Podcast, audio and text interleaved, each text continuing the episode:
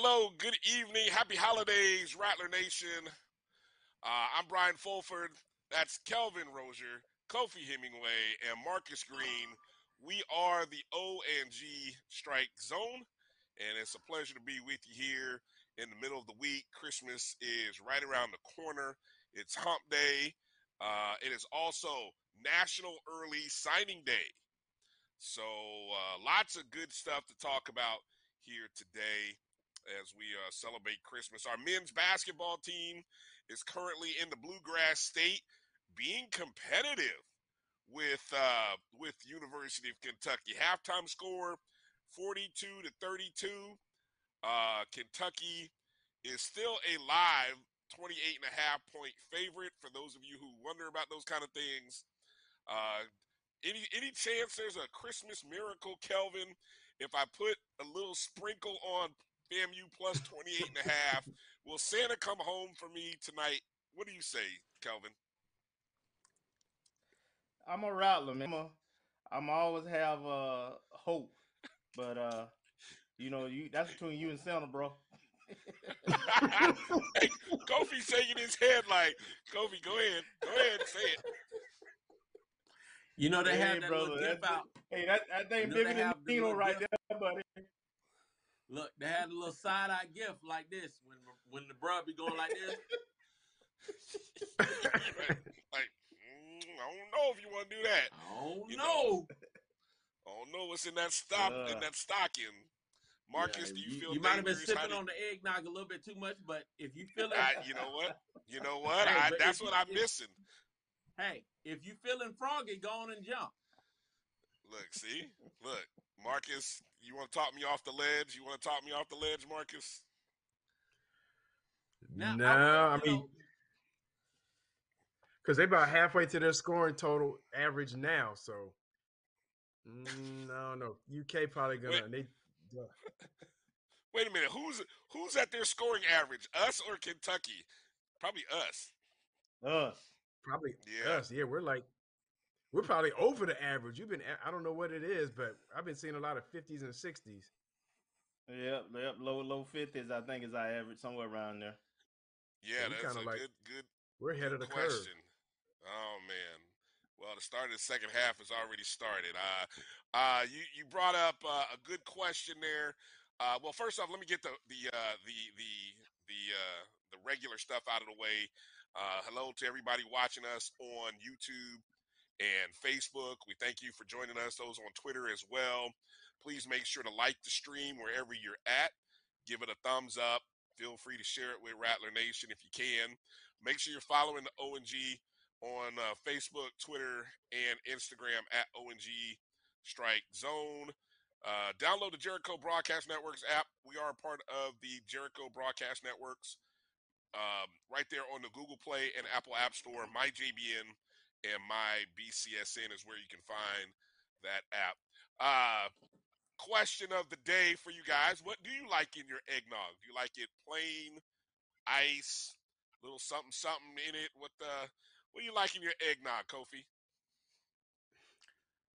I was going to say a little Kahlua, Irish cream. That always goes nice and well. Night with a nice little dash of Hennessy.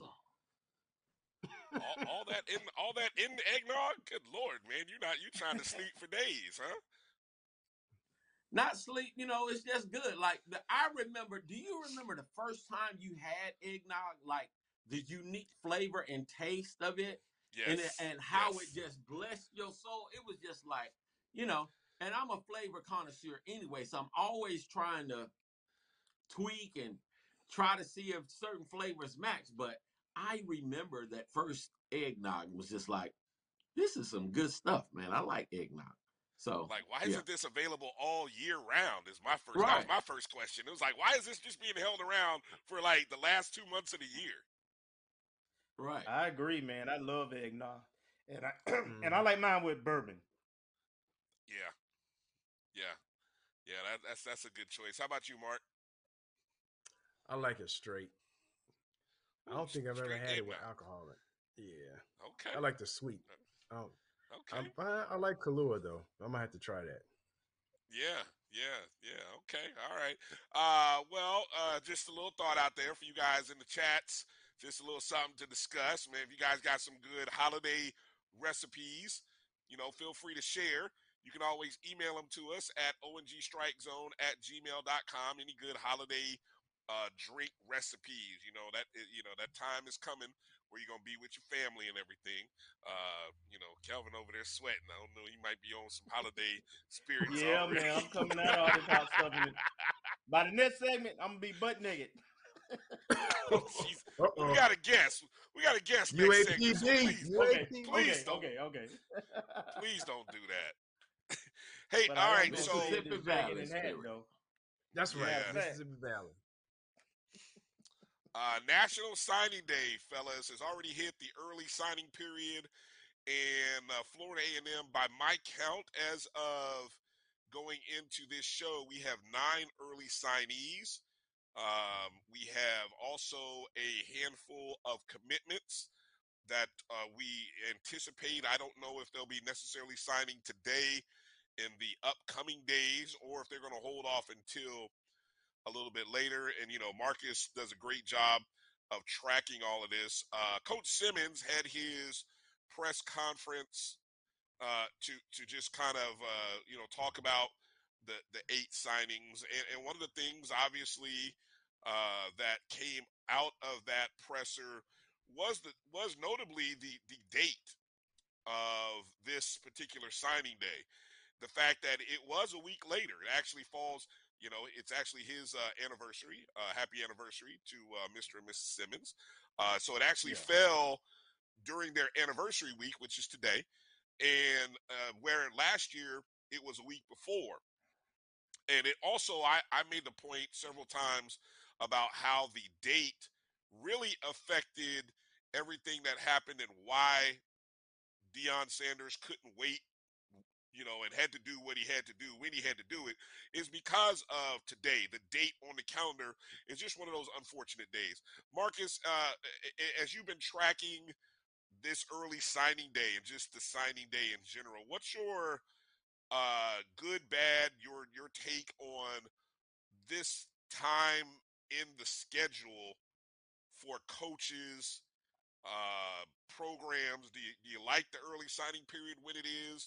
Do you wish it were just one day in February? What's your initial thoughts before we get into talking about the new crop of Rattlers?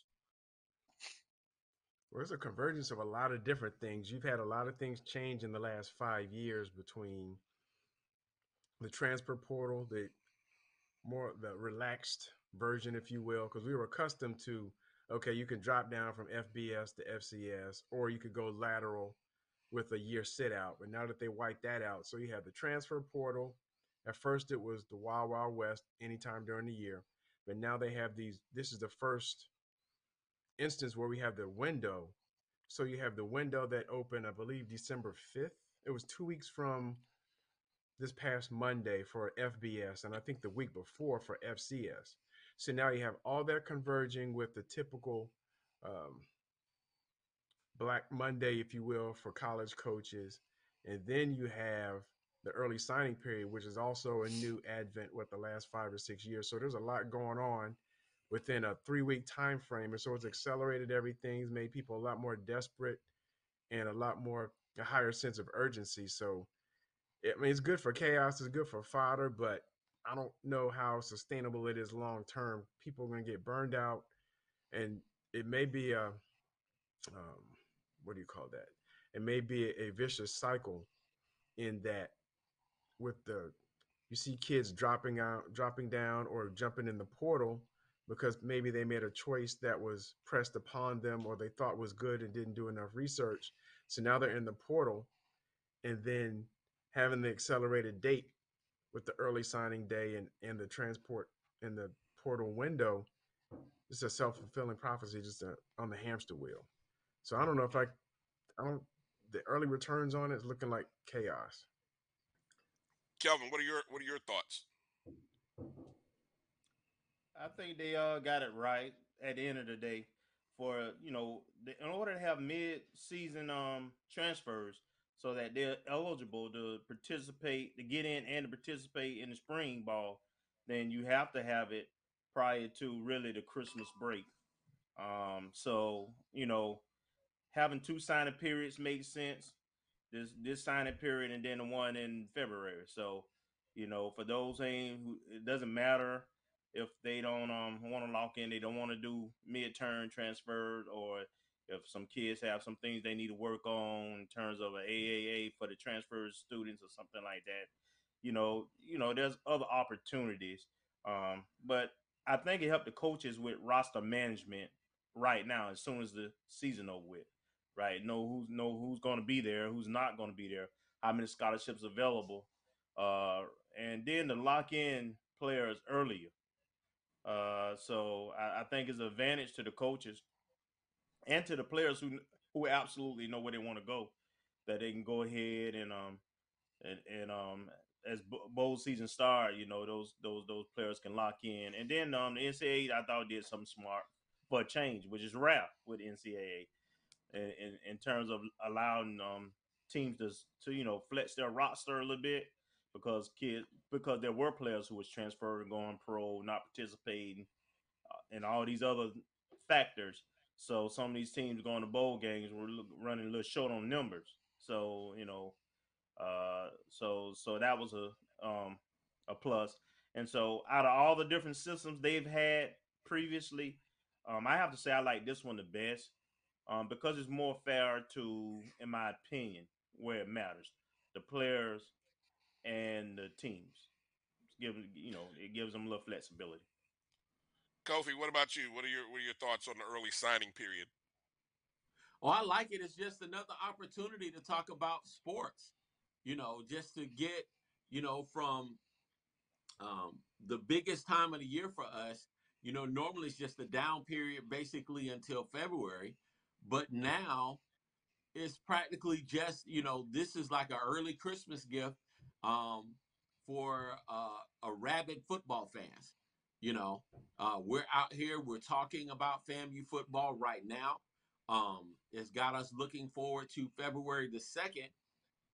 And me personally, I would like to see us, the schools just began to find new and creative ways to engage fans and to monetize this day in a way. I think that there are, especially with rabid fan bases, you know, people will pay for access to information. They'll pay for opportunities to connect and to I want to say to vibe with one another, to talk trash and to, you know, do all these things. All of these things, just finding a way to do it and monetize it, I think would be even more phenomenal. I like that thought. Okay, so let's get into some of the names that have been that have already signed. Coming up at the bottom of the hour, we will have one of our signees.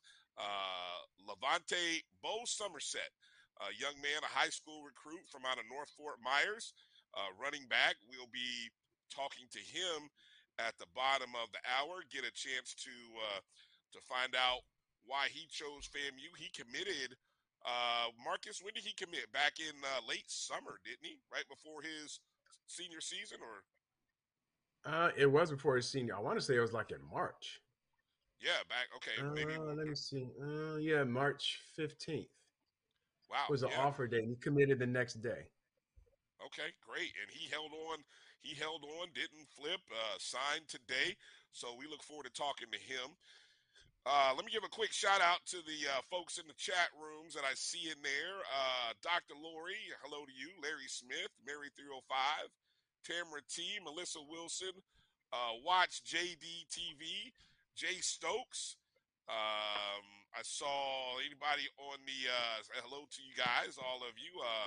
Also some folks there on Facebook as well. I know I think I saw Chuck Hunt in there, and I know Floyd Hill's in there watching, you know, quietly watching, right. You know. So I know we got a few people. Fangs up in the house. Keith Hadley. So Good to see you. All right, so let's get into some of these names, and then any name that we don't get to will come up with a little bit later. And so what you'll see, we'll kind of run these names down in alphabetical order, give you a little bit of film behind them. So I'll just throw the name out, Marcus. I'll let you do the talking while we maybe watch a little video. So this is for those of you watching us on YouTube, Facebook, you get a chance to watch a little bit of video. If you're on the podcast audio version, you're just going to be listening to Marcus and us guys talk. First up, we've got a probably the last signee of today, and actually the ninth today, was a defensive end/linebacker, Tyrese Gibson Battles. He signed in today. Marcus, what can you tell us about Tyrese? Well, he goes around 6'4", 240 to 250 from Maple Heights High School in Maple Heights, Ohio, which I believe is a suburb of Cleveland.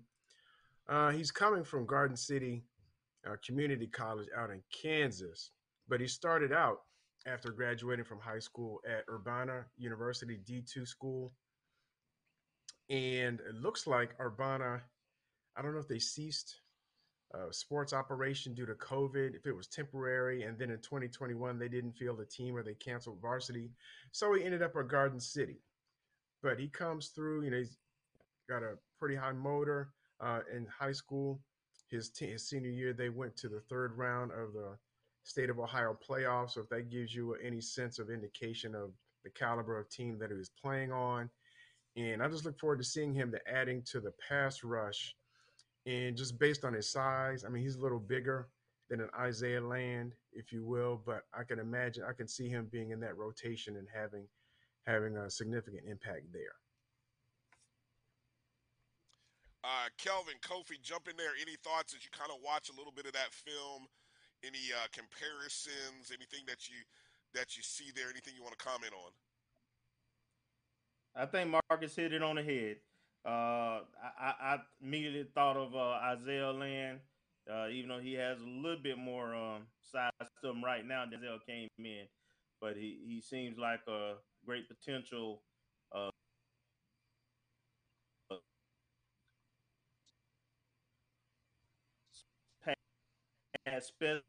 At that position, we have some turning, and so he just come in and contribute and add depth, but it's a solid pickup. Great size, length. Yeah, that was my first thought. Great size. How about you, Kofi? I like the fact that when he hits people, they go down. That's important. That's very important. And, you need that play up front, and we've already got depth. Like, we're adding depth to the line, and I think that is vital, that is important. I like his speed. I like his explosion. And I like all these tackles for losses. As we sit up there in Section P, well, the section formerly known as Section P, not Section O, we say push them back, shove them back, way back. That means something, what I'm saying? To have somebody that can actually push them back and shove them back. But this is a good find for our defense, man. I like it. Yeah, one of the things that I recall from the presser with Coach Simmons, he's very adamant about wanting to build on these early signing days from the inside. Continuing, as you said, to build the depth. Build from the inside. I mean, I don't think he understands that there's a lot of skill position guys that can come, but he knows where games are won. I mean, look, we just saw a great Celebration Bowl that was won in the trenches. And so if that's where we're going to get to, and in 2023 against North Carolina Central, my way early prediction, then we got to be able to deal up front. Yeah, so good deal. All right, let's go to another signee. This is a signee, a running back, a young man by the name of Kelvin Dean. Kelvin Dean signed today. Marcus, tell us about Kelvin Dean. Well, he's from the area, from the Big Bend. He started out back in high school at Shipley High School, and he basically was first team offense and a player, the offensive player of the year. And then he transferred to Rickards for his last year. Still made the Big Bend, the 2018 All Big Bend team. And then he went down to FAU. And FAMU offered him back in June of 2018, right before his senior year. And so we've been waiting on him for like 2-3 years or whatever. How about, man, almost 4 years. So you look at it, we offered him back then. He opted to go to Florida Atlantic, went down there, and, you know, had a little bit of playing time, maybe not as much as he had anticipated. He went down there under Kiffin. And then, you know, Kiffin moved on to bigger and better. And then ago, correct? I believe so. Yes. Yeah. Yes. Mm-hmm. And so, you know, he had a coaching change, and who knows in terms of the philosophy, in terms of the coaching. And so the opportunity presented itself. The portal opened, put his name in, and he got a chance to get reunited and come back home. But he looks to be an explosive back. It looks a little bit bigger. Looks to be an explosive back that I would say less bulky than A.J. Davis in terms of weight. They're probably closer to a breakaway threat that we'd like to have. I would probably say somewhere in between an A.J. Davis and a Bishop Bonnet. Maybe not as small and maybe not as fast, but a good medium between the two extremes, between A.J. Davis and Bishop Bonnet. 6 foot 195. How many years of eligibility does it look like he has? Given, I mean, I know there's a COVID year in there as well. I believe he has two. Yeah, I believe he has two, but we can double check.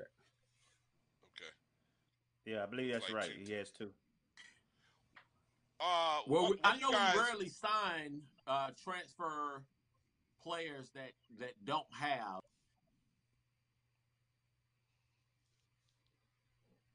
Don't have what? At least two left?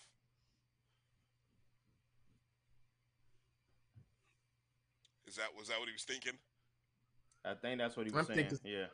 Yeah, I think you look at the trend. I don't think we've had very many one-year wonders. I think the exception was the young man from Florida State, the defensive end in 2021. Yeah.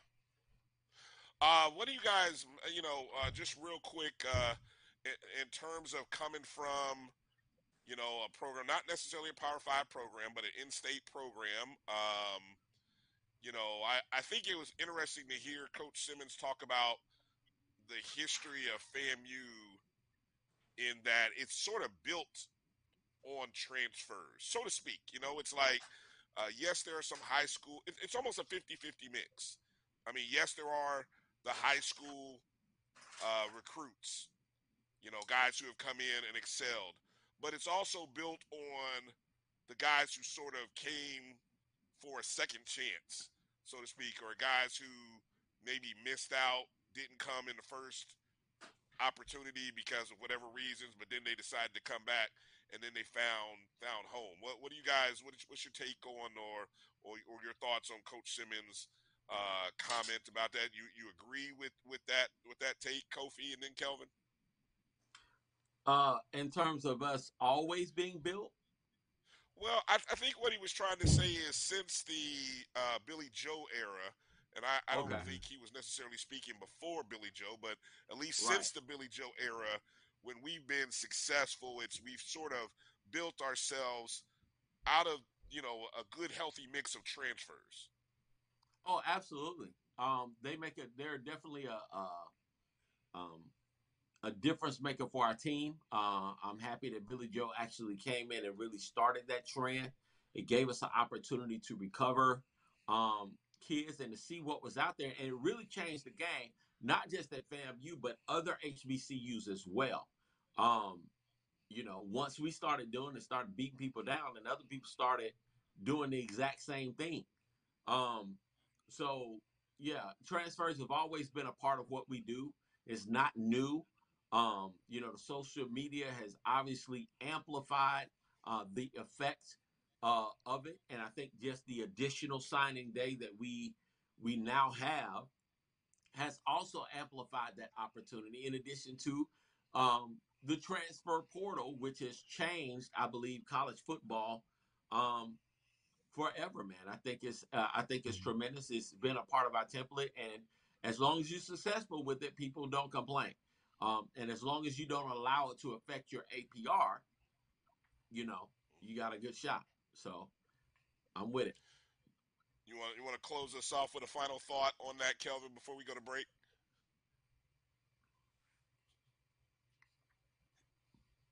And be cautious about it. My caution is you have to be careful with it because, with compliance so forth, there's rules and regulations, and everybody has to be on the same page with that. So it can be a double-edged if you don't have the resources or you're not on top of those type things, and that would be one caution with it. And of course, people do it mainly because it takes generally high school.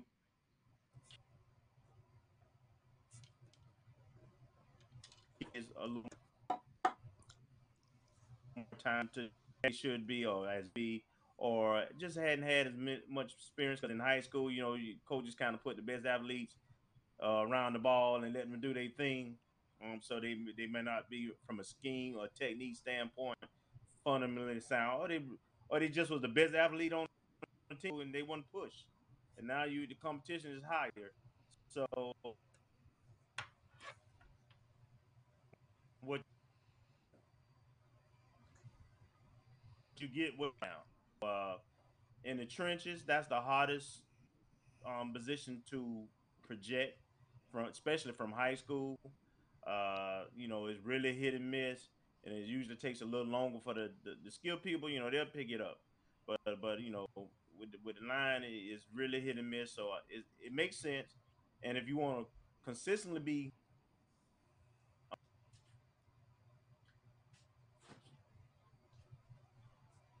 competitive, for the kids. All right. Keith tells me that our men's basketball team is putting up a fight in Lexington. That's good to know. Keep scoring points. I took over 151.5. So let's keep scoring points, man.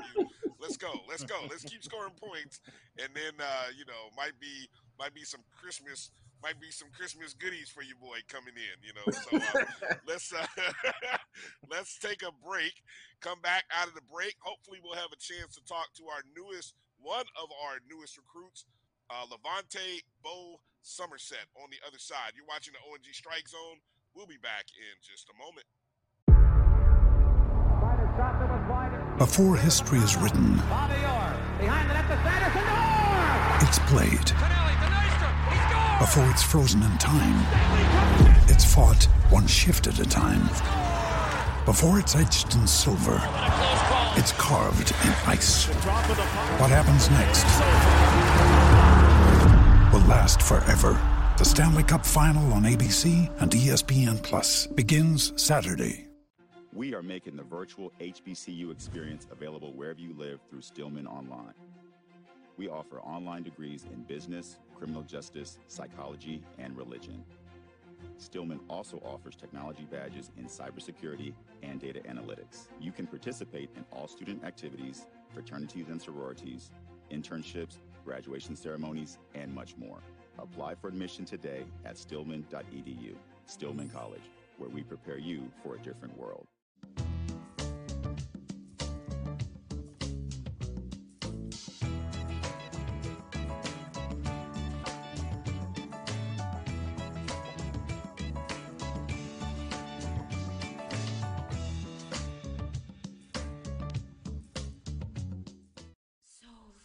Velvet Online Women's Boutique to spice up your closet with trendy, unique looks. We have fashionable and chic looks at very affordable prices. Velvet Boutique offers free shipping all year long on all orders. Shop online at www.melvetboutique.com. That's www.melvetboutique.com. Like us on Facebook and follow us on Instagram. Shop Velvet Online Women's Boutique.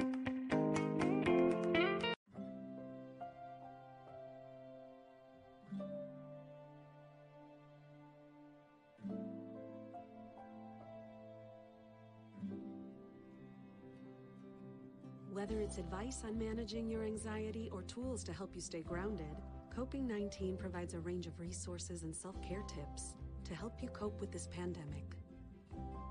We can help. Find the resources that work best for you at coping-19.org. Bounty versus the old family dish towel. Drying with a fresh sheet of Bounty leaves your hands cleaner than a used dish towel that can carry and redistribute food residue. So ditch the dish towel for better hand hygiene. Bounty, the quicker picker-upper. One bite of 100% Angus beef ballpark frank, and you'll say,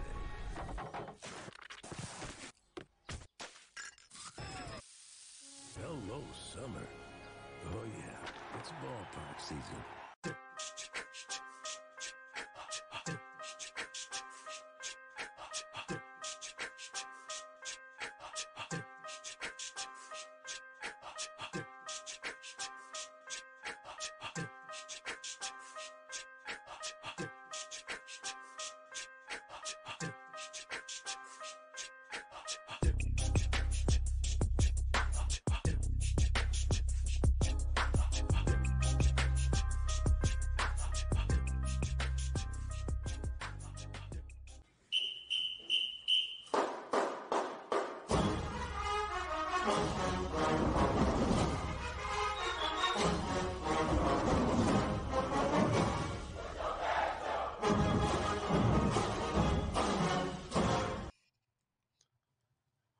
Welcome back to the ONG Strike Zone. Brian Fulford, Kelvin Rozier, Kofi Hemingway, Marcus Green.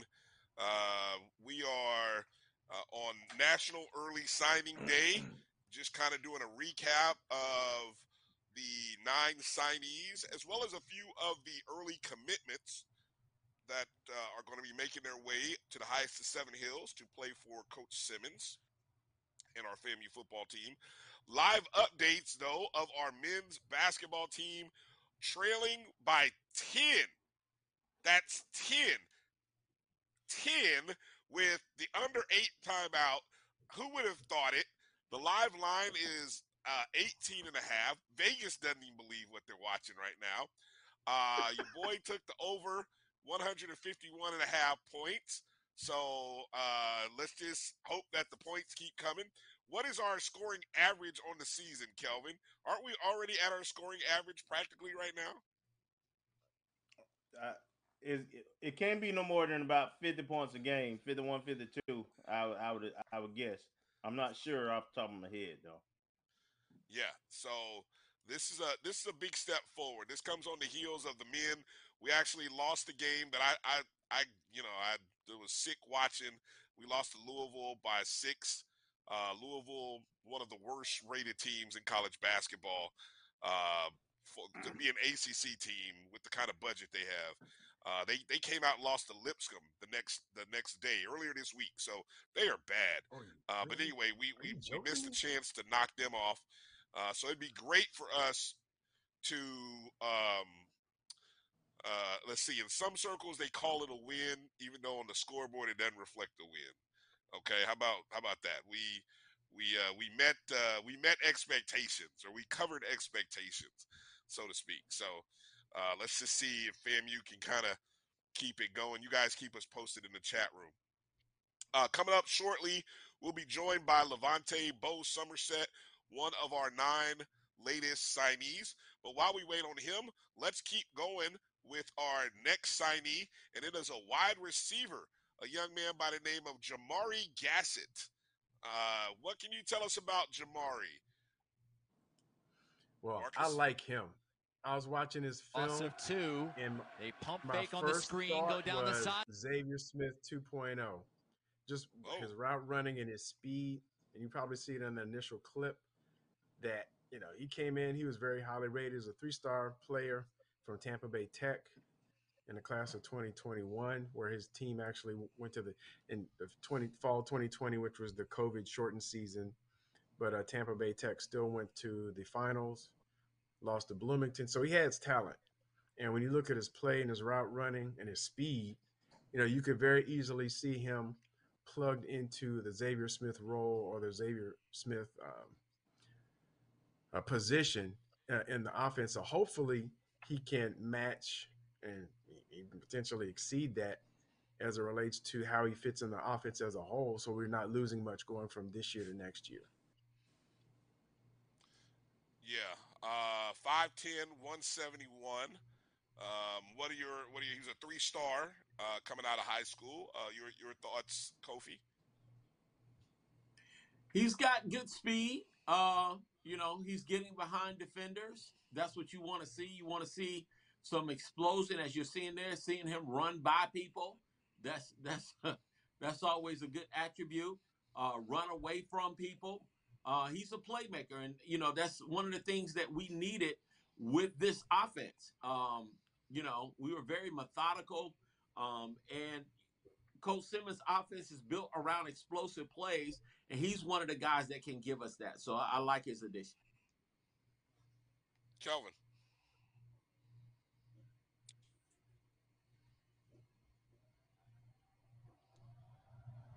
We may not be picking up Kelvin's audio. Okay. Okay, hold on. Make sure here. You got me? Sure we got you. Yeah, we got you now. Go ahead. Okay.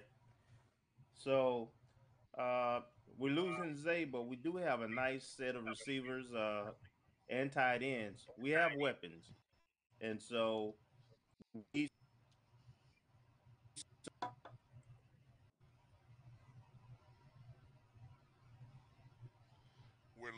We're losing you there, Kelvin. Not really sure. You're coming kind of in and out there. All right. You hear me now? Yeah, I got you. Yes, sir. I got you. Go ahead. Okay. No, I was just saying, Florida kid coming home. I think we use him kind of in the zero. It's competition.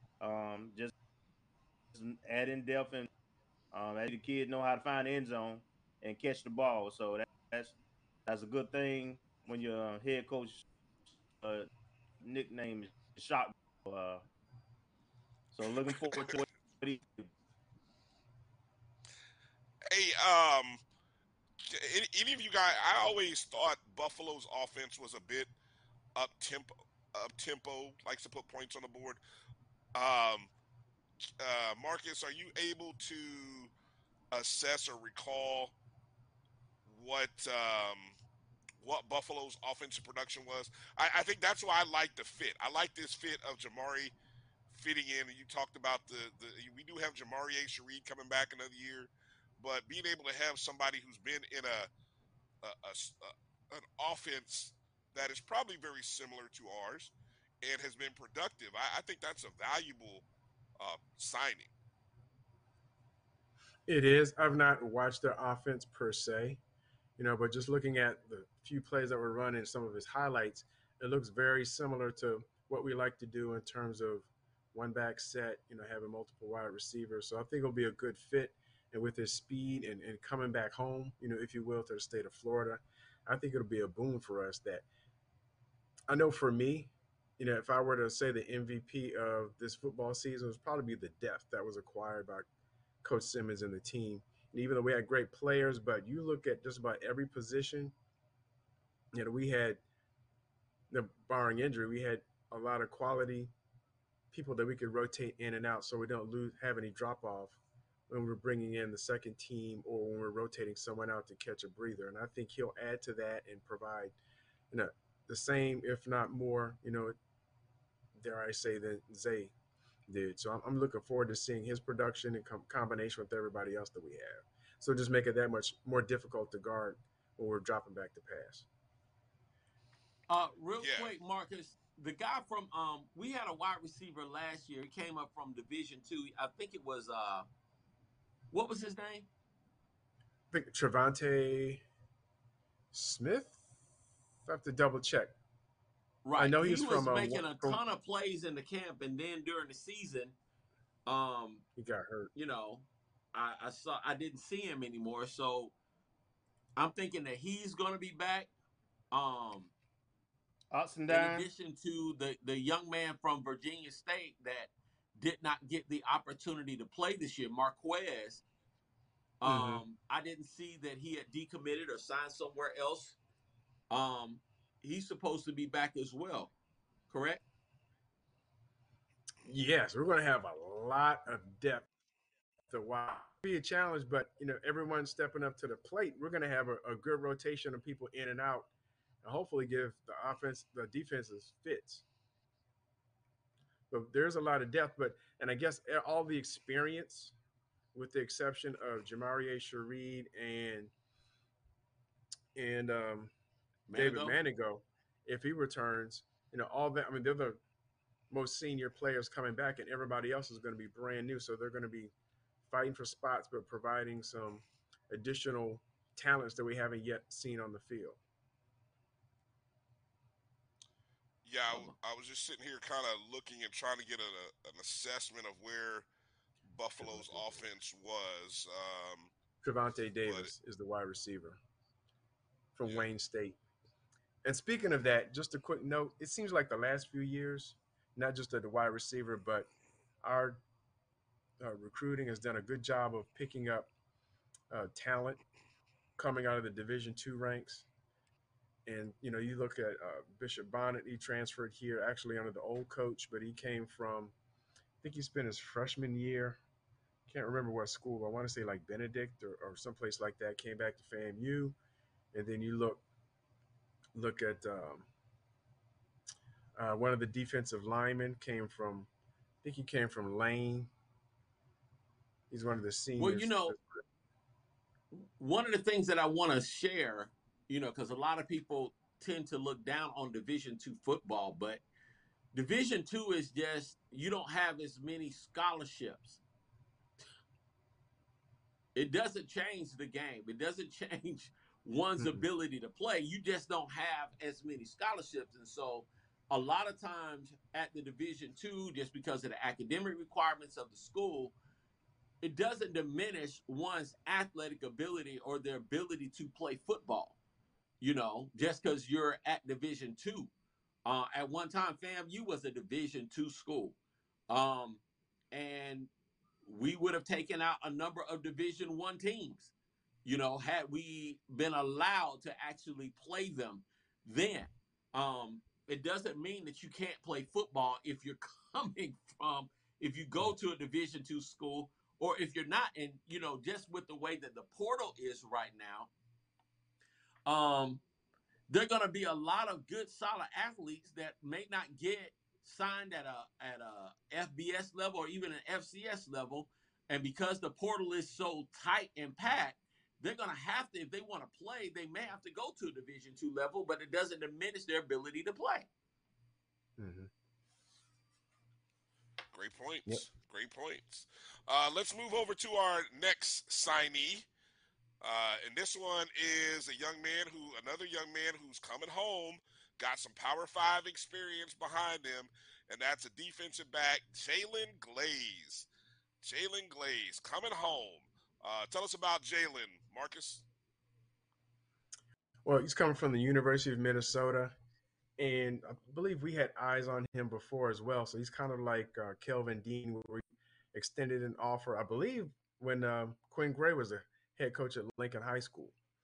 And he opted for University of Minnesota, spent a couple years out there, played mostly special teams. He did have accolades in high school playing at Lincoln, where he made first team the Democrat All Big Bend team his junior and senior years. And so he's coming back, and I anticipate him really putting up a fight to get on the field. You know, he's been battling up at Minnesota, up in the cold. So I don't know how that really worked out, but, you know, just looking for some playing time. So I expect him to be hungry when he gets here. And you know, you see he has good ball skills. He had no problems with special teams. And I know last year that Coach Simmons and Coach Davis used some of the starters on special teams as well. So you'll start to see some of his skills there, but I think he'll really put up a fight to try to make the depth chart, at least the top two in the defensive backfield. And he gives us additional depth and experience there as well. Hey, Kelvin, Kofi, I know those teams, Coach Gray, obviously, first off, let's give some congratulations to Coach Quinn Gray on being named head coach at Albany State. Formerly spent some time, well, currently he's an offensive analyst at Memphis.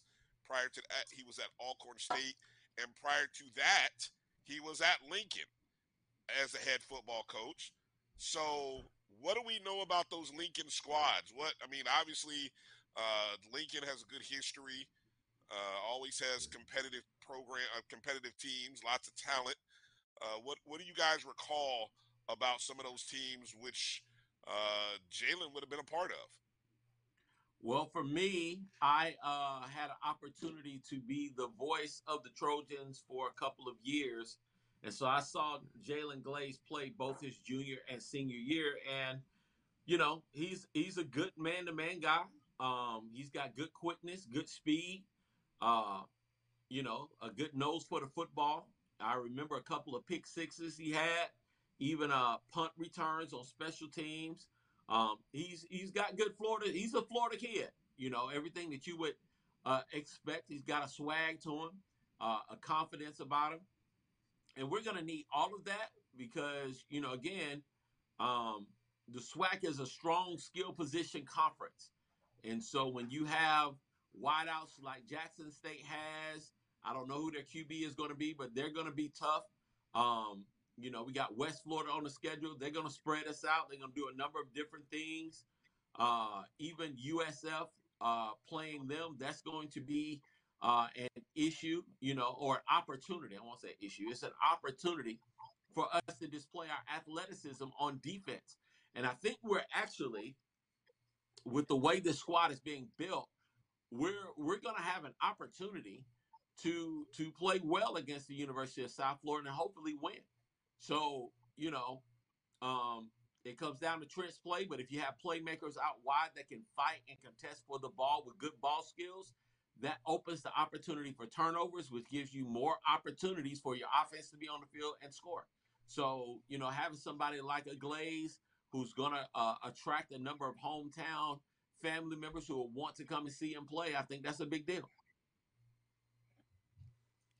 Good point. Anything you want to add on to that, Kelvin? Just that if you notice, a lot of the kids who returning are from the area, played against a lot of the kids that are currently on the team. And those guys take great pride in coming home and trying to win a championship with the team. If you see some of the social media activities from some of those guys, all these guys played against each other. Lincoln has been one of the powerhouse programs in the city. It plays at highest level. They play everybody from Valdosta, not just in the state of Florida, but, in Georgia too. So he's played against great competition, and he's a great talent. And, our safety right now who returned in Morgan is a Florida High kid. So I'm pretty sure that some of these kids that come in that got relationships to the area are talking with their peers and they have a lot of pride in FAMU. Their family members, a lot of them either work or went to FAMU. So I think the culture that Coach Simmons has built and the whole family moniker and how we as alumni talk about and revere our university, it's contagious. And it's starting to be institutionalized in everything we do. And so it's a positive. And, I just look forward to Glaze coming in. He's a big hitter, good tackler. So I'm looking to see him contribute. Pencil this. I don't want to sidetrack us, but just put this topic that I'm about to throw out there to the side and ask, man, what is it that's keeping us from getting these guys out of high school? And, letting them, when they leave, what is it what causes them to leave? What are we missing? I think I kind of know the answers, some of them, but it's probably the same stuff we always talk about. But it is an interesting side discussion to have about the guys that we recruit. And then 2 years later, we end up having room for them. You know what I'm saying? Right. Well, for me, obviously, you know, I really believe that if we connect on this whole P3 thing with our facilities, it'll be a big deal. It really sets the tone. You know, I know we've done cosmetically about as much as we could possibly do for the Fieldhouse. And I think that, you know, given where we were, that's a major plus. All right. That being said, that's still not where we need to be from a facility standpoint if we're going to attract top-notch athletes. You know, we were having a discussion today.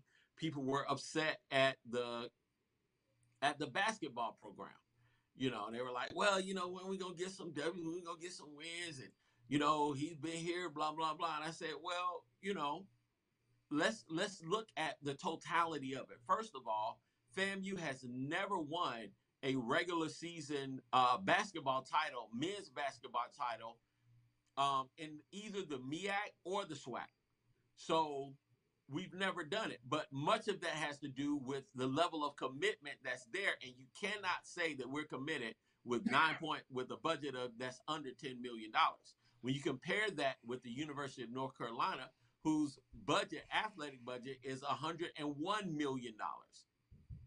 It's a big difference, you know, when it comes to your trainers and all this other stuff. Yet and still, if FAMU finds a way to get to the 15 or the 13, between 13 and 15 million, I think that that would be enough to probably put us in position to compete for conference championships in all of our sports. But, you know, going back to the topic at hand as to why people leave, they normally leave because they want to get away from Tallahassee and basically see what else is out there. Some of them do anyway.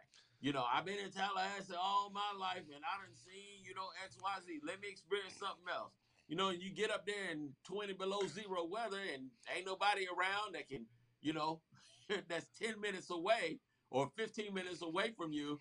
You know, you'll think twice and be like, you know, Tallahassee ain't all that bad. And you look at all the hype that FAMU's getting, especially during football season, all the press.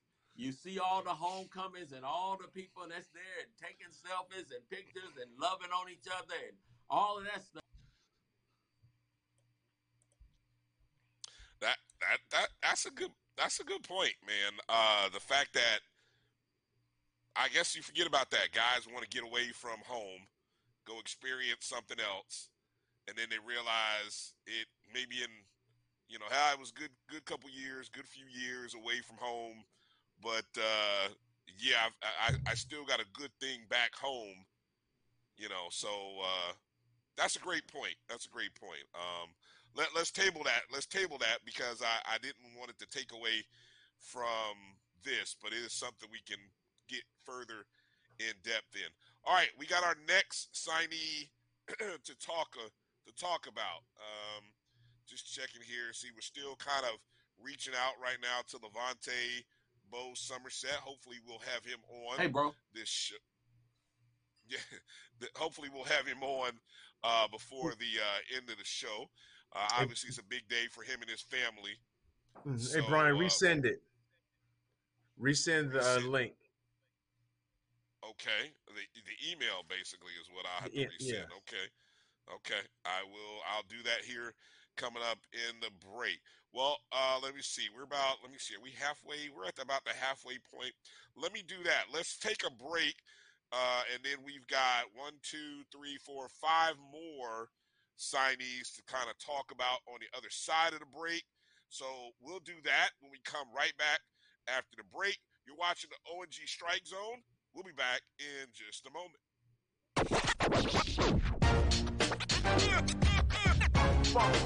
It's like a loot machine. All around town, people trying to get down.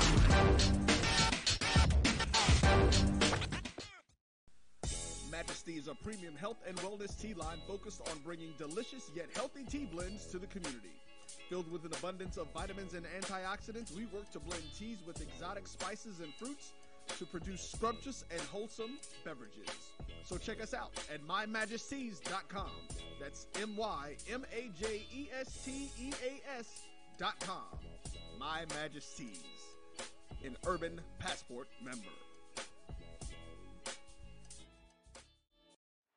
Let's get back to strolling instead of scrolling. Before we can safely come together, we need the facts on COVID-19 vaccines. Visit GetVaccineAnswers.org so you can make an informed decision for yourself and for your fam. If you think all pads are exactly the same, think again. This is Always Ultra Thins reinvented with the Always Triple Protection System. This pad wicks gushes 90% faster, absorbs even more so you can feel dry, and locks odors in. Rethink your pad for up to 100% leak-free and odor-free comfort with the totally reinvented Always Ultra Thins. This is always like never before. This is the Dean of the College of HBCU Sports, Kenyatta Cavill of Dr. Cavill's Inside the HBCU Sports Lab with Mike Washington and Charles Bishop. Come mix it up in the lab where the course lecture is in session every Tuesday from 6 o'clock p.m. Central Standard Time on Facebook Live, YouTube, Spreaker, or the BCSN app, as we discuss all things about the HBCU sports culture, including exploring the week that was in the sporting HBCU diaspora, as well as the upcoming week of HBCU sports. With me, the Dean, the College of HBCU Sports, on Dr. Cavill's Inside HBCU Sports Lab with Mike Watts and Charles Bishop. Course lecture dismissed. It's been difficult because I hadn't been able to see my grandchildren. An expression on someone's face when you do something nice for them. I miss all my friends in school. Visit GetVaccineAnswers.org so you can make an informed decision about COVID-19 vaccine. The Sweet and Smoky Salmon Rub infuses smoked black pepper with dehydrated maple syrup, pink Himalayan salt, ginger, thyme, mustard, and more to make a sweet, savory rub, perfect for salmon, trout, and other delicate seafood. The Cuvée Group is a Florida-based marketing and training consulting firm. We help businesses communicate to their target audience and engage them in conversation. We also help to expand their audiences, which will ultimately result in growth for those organizations. In addition to being a certified constant contact specialist, my colleagues and I are also certified in John Maxwell Leadership Principles. We use these proven principles to conduct workshops, training, and private coaching sessions for individuals and companies looking to take things to the next level. Contact us to schedule a free consultation. Issues today, don't delay, call Cuvée.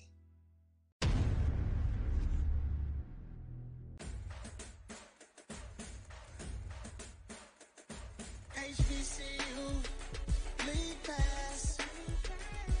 Watch your favorite black colleges. Some of the best players in the land. HBCU, lead pass.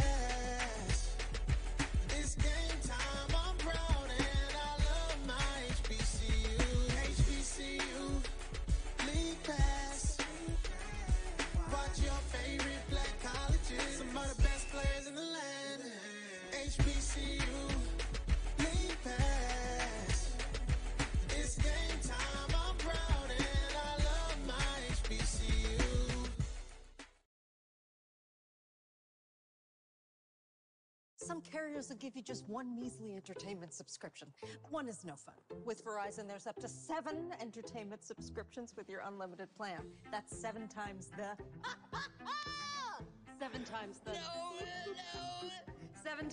yes! Music, gaming, Disney+, Hulu, ESPN+, and more. That's 7 times the entertainment! Because everyone deserves better. And with plans starting at just $35, better costs less than you think.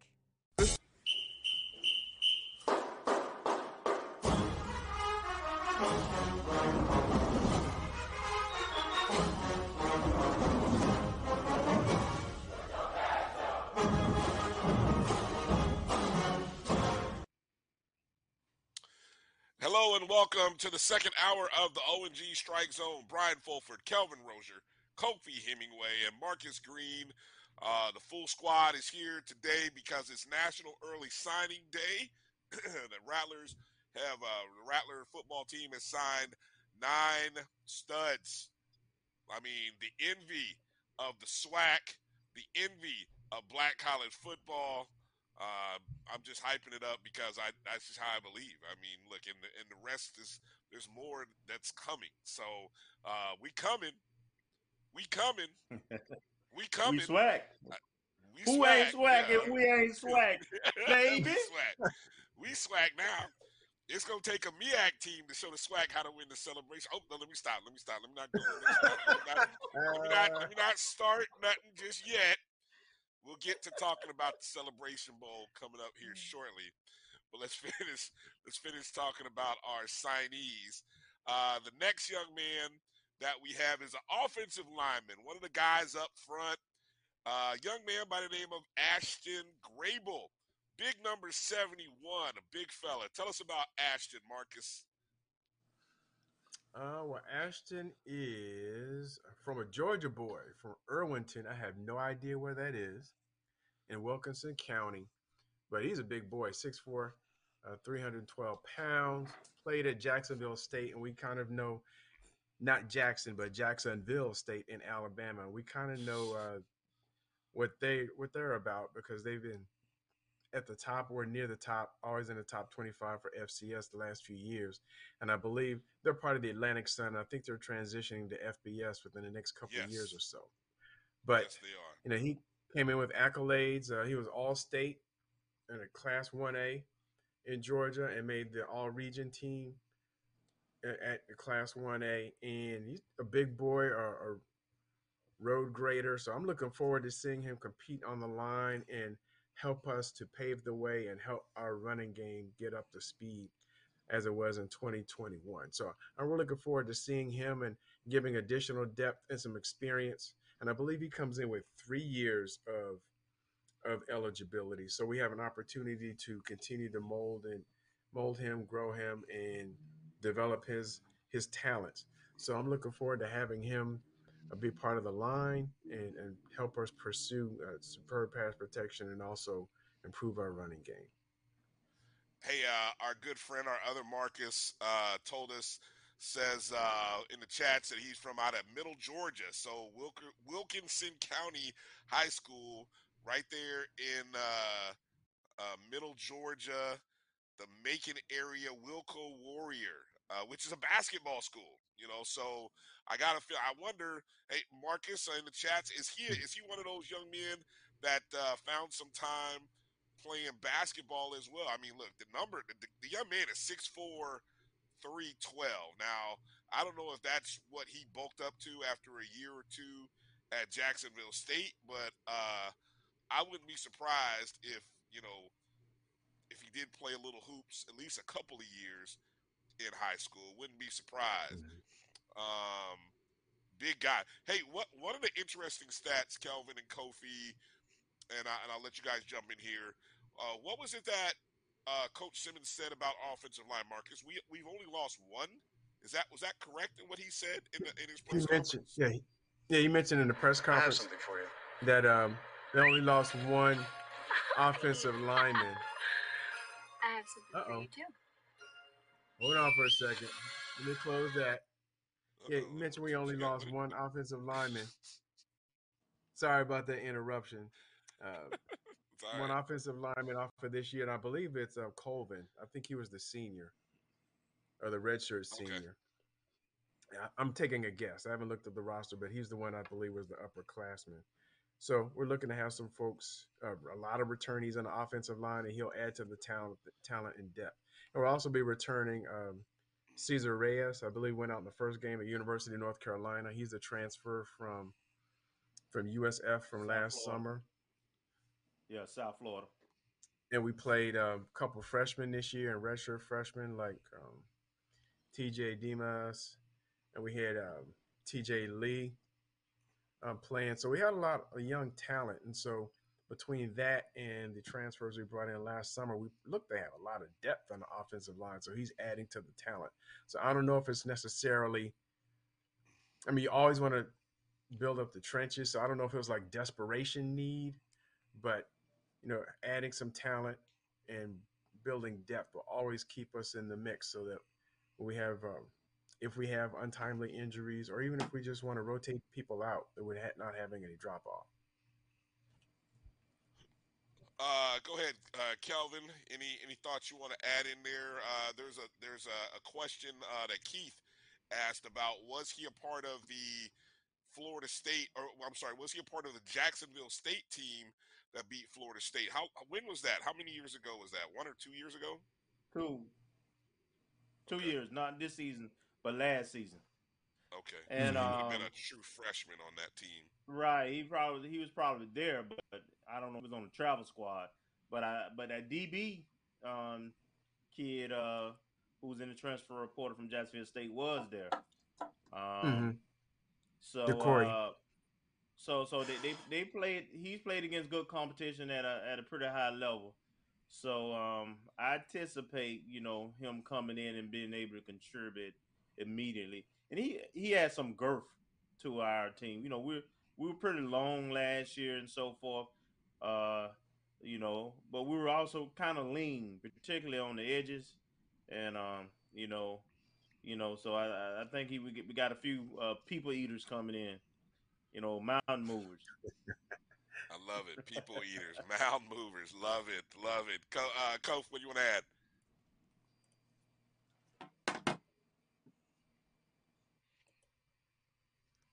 I thought he wanted to add something. Maybe he didn't. All right. So to our knowledge, we got about 4 returners on the offensive line coming back. Kofi, do you want to add something in there about the offensive line? Yeah, I think, just really one of the things that, since Coach Simmons has been here, one of the things that he's done, knowing that we needed bigger, stronger, faster, more athletic linemen, is to continue to try to add, I want to say, that skill set, understanding that when we were in the MEAC, that if we were going to really compete for a title and compete against the North Carolina A&Ts and the South Carolina States, and Wendell and even the Howards, we needed to beef up front if we were going to have a legitimate chance to win the conference and, play postseason ball when either the Celebration Bowl or even the NCAA playoffs. We needed to do that. But and he's done that effectively. I want to also say that, Coach Devin has really opened up the lanes when it comes to Coach Devin Rispers has opened up the lanes when it comes to our recruitment, the language of recruiting, the contacts, the relationships, all of those things. Where we were at, 50 to 100 people that we were communicating with, it's now literally, I would dare say, the thousands, largely due to Coach Devin and what he has brought to the table. And it affects everything that we do, from getting the volume and getting the number of communication that's out there, getting the language out there, but then also, this helps to monetize the camps, as well, and get the camps to another level, which helps our coaches be able to evaluate potential players and ballers on site and even offer them scholarships, which is where I believe this is going. So, just the way that the staff has been structured, the way that Coach Simmons has brought people in that understand their lanes, understand how to recruit, it's a big deal. So I didn't want to miss out on any of that communication as well. Well said. Well said. All right. Our next signee. Now, this is a young man I'm really excited about. I think when we think of signees over the last couple of years defensively, and then turn around in terms of add to production, I mean, obviously, the last 2 years, I think you think Isaiah Major. Before that, you think of Williams on the corner, but I think this young man, or on the end rather, but I think this young man, Sharif Shea, 6'5". Let me say that boy again. From Wakanda. 6'5", 250, and you better get the last name right, because Shea means honor. And I'm giving that one to producer Mel, who looked that one up. That name, he's a defensive end, linebacker. I'm excited to see what this young man brings to camp. Marcus, tell us about Sharif. Well, he's a big boy, as you saw, 6'5", 245 to 255 out of Texas. He's been around. He's class of 2018, and he initially signed with a school in Daytona in 2018. Not sure everything that would happen, but somehow he ended up at Southeastern Louisiana. I do not recall if he was in the game when we played in the playoff game last year. But and I also saw he graduated. He was part of their graduating class, I guess last week or 2 weeks ago. So he's coming in as a graduate transfer. And so, you know, just bringing size and depth and ability off the end. I saw some of his practice tape, you know, just in some of the game film. I mean, he looks, once again, to be able to create some havoc, bring some size, and have and add to the rotation so that we can have continual pressure on the quarterback. And he's adding height. So, you know, typically what we've seen from some of our D tackles tend to be on the shorter, stronger, and stouter kind of build. And then we have some height on the ends. But once again, it's the last couple of years or so, Coach Simmons and a lot of the recruiting has upped the ante in terms of the size and overall physical stature of some of the folks that we're recruiting from the defensive end, the offensive line, and even trying to get a stouter and taller up front with the defensive tackle. So I think this is concurrent with that same thing. Kofi, what do you want to add there about Sharif? He's athletic, man. I mean, we're talking about trench play. You can't get enough good, solid trench players, people that know how to that are athletic enough to get around the corner, pull stunts. It changes what you do. It gives your guys fresh legs as the game deepens. You know, you need warriors up there, people that can make plays, and he's one of those guys. Yes, indeed. Kelvin, what do you want to add? He's a guy that has played on a team that has made the FCS playoffs the last 2 years. Yes. So he's played and beat UIW. He's played against good. So he's played against good competition, and he's played with good competition, and so he should, you know, good another guy who brings just great size, 6'5", 250, man. I mean, so you know, you look for him to come in right away and contribute and add to the depth that we already have at the DN spot. It's gonna be. I feel sorry for them offensive tackles next year, who have to go against FAMU. Dark cloud defense getting darker. Nah, it's getting darker. That dark cloud defense is just getting darker out there for opposing offensive units. I'm glad you brought up the fact that, yeah, at Southeastern that he's been to the playoffs the last 2 years, had success. He knows, you know, so that means he's been in the mix, in the hunt, fighting for a conference championship and the postseason stuff that comes with it. So I believe he's got a COVID year. So if he's coming in as a grad transfer, he's coming in as a grad transfer with 2 years of eligibility, I believe. Correct. So, yeah, that man, just we brought in a 6'5" and a 6'4". Good gets today for FAMU, definitely. And I also wanted to say he plays in a league where you have to rush the passer. If you don't rush the passer, the quarterback's going to be back there, and they will pick you apart. It's a whole passing league. So being able to get and have a guy up front that's gone after the Lizzie Scotts of the world, that's practiced against top-notch quarterback play, that's seen all kinds of fronts, all kinds of looks, all of that stuff really is going to bode well for what we're trying to accomplish on the highest of Seven Hills. Mm-hmm. All right, let's turn to our next signee, and this is a young man that we're still hoping that we have on a little bit later in the show, and it's Levante Bo Somerset, a running back, one of the few high school signees who committed all the way back in March, as we talked about earlier. Marcus, tell us about Levante Bo Somerset.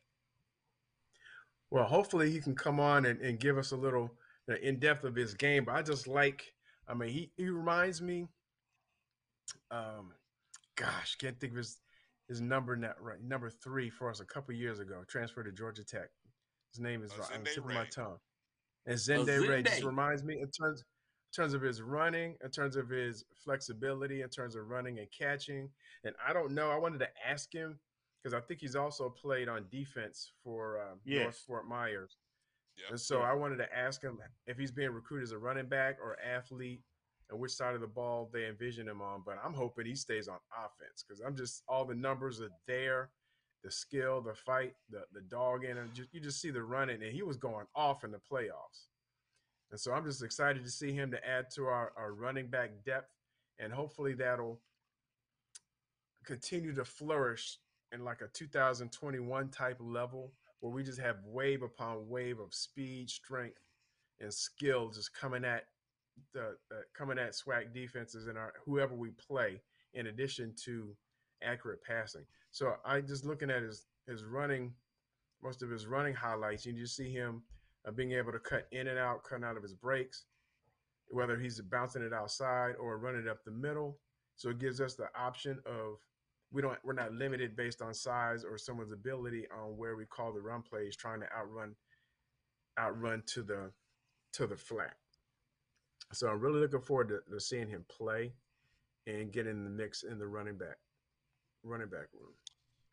Hey, just looking at the bio, in 4 years, Somerset compiled a total of 3,441 yards and 26 touchdowns.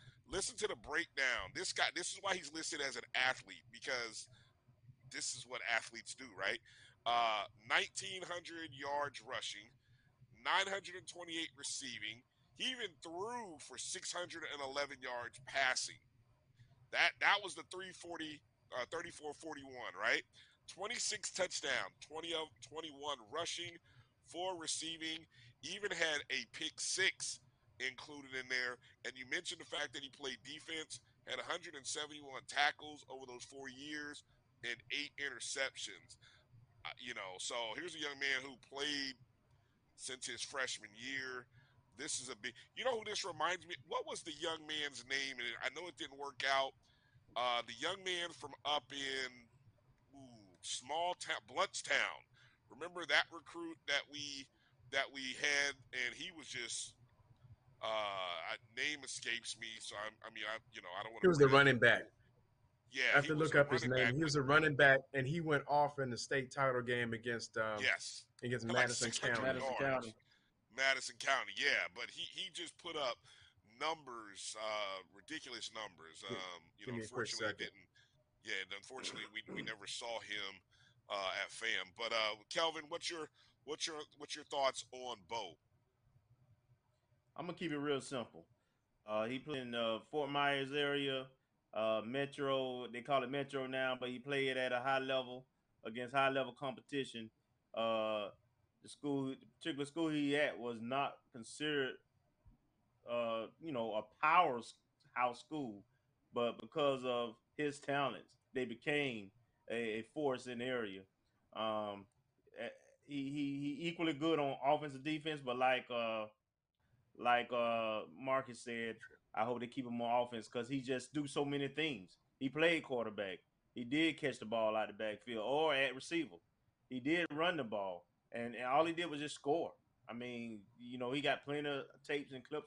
And this is a young man who had actually Group of 5 and Power 5 offers, all right? He chose FAMU. He wanted to be a rattler. He had options. So this is somebody Rattler Nation really need to be excited about. This is one of those kids, generally when you get kids out of high school, you ain't looking for them to contribute right away. But, if they good enough, then they're just good enough. This kid good enough. Yeah, definitely. this is one of those gets. Kofi, your thoughts on Bo? Man, we've been waiting on him. We've been waiting on him. Just like we waiting on him tonight. So, you know, we really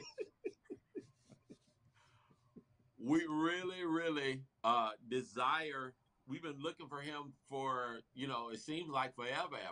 You know, and now the time has finally come where he's going to be able to make a contribution on the highest of seven hills. I love his size, his physicality, and when you have guys like that with that kind of size and speed, the combination. What I liked was his ability to make moves, to make people miss, and I like his hands. He can do a number of different things, and it's good to have people with that skill set. Because they're, you know, creatively, offensively, there's a number of different things you can do. I don't want to talk about it because I don't want to give away too many ideas. But you can do a number of different things, even in those moments where Musa won't necessarily be able to run, or you don't want Musa out there to run. You got somebody in there that could potentially play QB and run from a multiple back set, you know, and give your opponents a different look. And he can throw. So, you know, it doesn't make us one-dimensional there. So that's a good thing. Yeah, apparently, who is it? Demetra Alford was saying there seemed to be a lot of people who were surprised that he chose FAMU over UM. I think UM was one of those Power Fives that just speaks. You know, that just speaks to what we have going on. There might even be, if I recall, some FAMU ties. Whether it be possibly within the family, that also may have helped spur that on. Yeah. Got it out there talking about it's too much orange on our show. Well, it's the orange and green strike zone, Joker. It's the orange and green. I mean, that, you know, it is what it is. We are what we are. Get him some more orange. We try. You know, there's still room. Now that Jackson State is gone, there's still room over here. Come on, we coming. There's still room to come over. I don't need Scotty to jinx us. I don't need Scotty to jump on this bandwagon. He ain't jumping on the bandwagon after 59-3. Is that what it is? He ain't jumping back on that one. All right, well, good. Okay. All right, well, I'm glad we got that squared away. All right, next up, we lost two All-American punters, I believe, correct? One punter, one place kicker. Kill them, right, but hey, Romo Martinez had that. He proved he can punt as well as he had to do the year Fadul got hurt. So we lost two punters, All-American punters, and so right into the early signing period, we pick up Corey Trey Wilhoit III, who is a punter, another Tallahassee hometown guy, coming home with at least 2 to 3 years of eligibility. Transfer from Eastern Illinois. Marcus, tell us about Trey. Now, I mean, usually don't get excited about a punter. You know, that's not really like an exciting position. But I'm really excited because Fadul, that was my guy. I mean, he could flip the field with, if we didn't happen to score or get too far along, he would flip the field and be able to put the defense in a good position to make the other team have to drive the length of the field. And this guy's the same way. And he came out of Childs in 2020. And 2020 was, you know, kind of hard, and he didn't get very many offers. So he went out JUCO, and all he did his freshman year was lead JUCO in punting average. Then he got offers from Eastern Illinois, went there, and he was a semifinalist for the award for the top punter for this year, and literally jumped in the portal in the first week of December. I'm not sure exactly why, but he jumped in the portal, and fortunate for us, he wanted to come back home. So I think it'll help us reduce or even not even have an issue with any drop off with flipping field positions. So I'm really excited about him coming on board, him coming back home, and making sure that our special teams remain special. Well said. Well said. Anything you want to add in there, Kelvin? I'll just add that kid is tough too. He played defense at Childs too, as well as being a punter. So, you know, he'll stick his head in there if need be. He need to make that game-saving tackle. But, again, I know the local kids talk a lot with each other. I know we have the kid from Leon who's going to probably be doing our field goal kicking, who was an All-American high school kid coming out last year. So I'm not sure if they have a relationship or not. But we are doing a great job of blanketing the city in terms of talent, both out of the high school realm as well as when kids get somewhere and they want to come back home. I think that's a special sauce there. It's going to help attendance. Those kids, they got more eyes on them, being at home. So they tend to matriculate through better. And then, of course, they want to perform at a high level because they got people in the stands. So I just think it's a win-win. I love that the kids feel that way about FAMU and doing their part in recruiting and coming to represent our orange and green. It's great for the community. Indeed. Let me jump in real quick. Oh, go Brian, ahead, let me jump in real quick that Trey Wilhoit also this year, he was all Ohio Valley Conference first team in special teams, and he made third team for special teams in the stats perform FCS All-American team. So we're getting somebody with some strong accolades that are pretty much on par or, just slightly below a little bit, depending on the season of what we're losing in FDUL.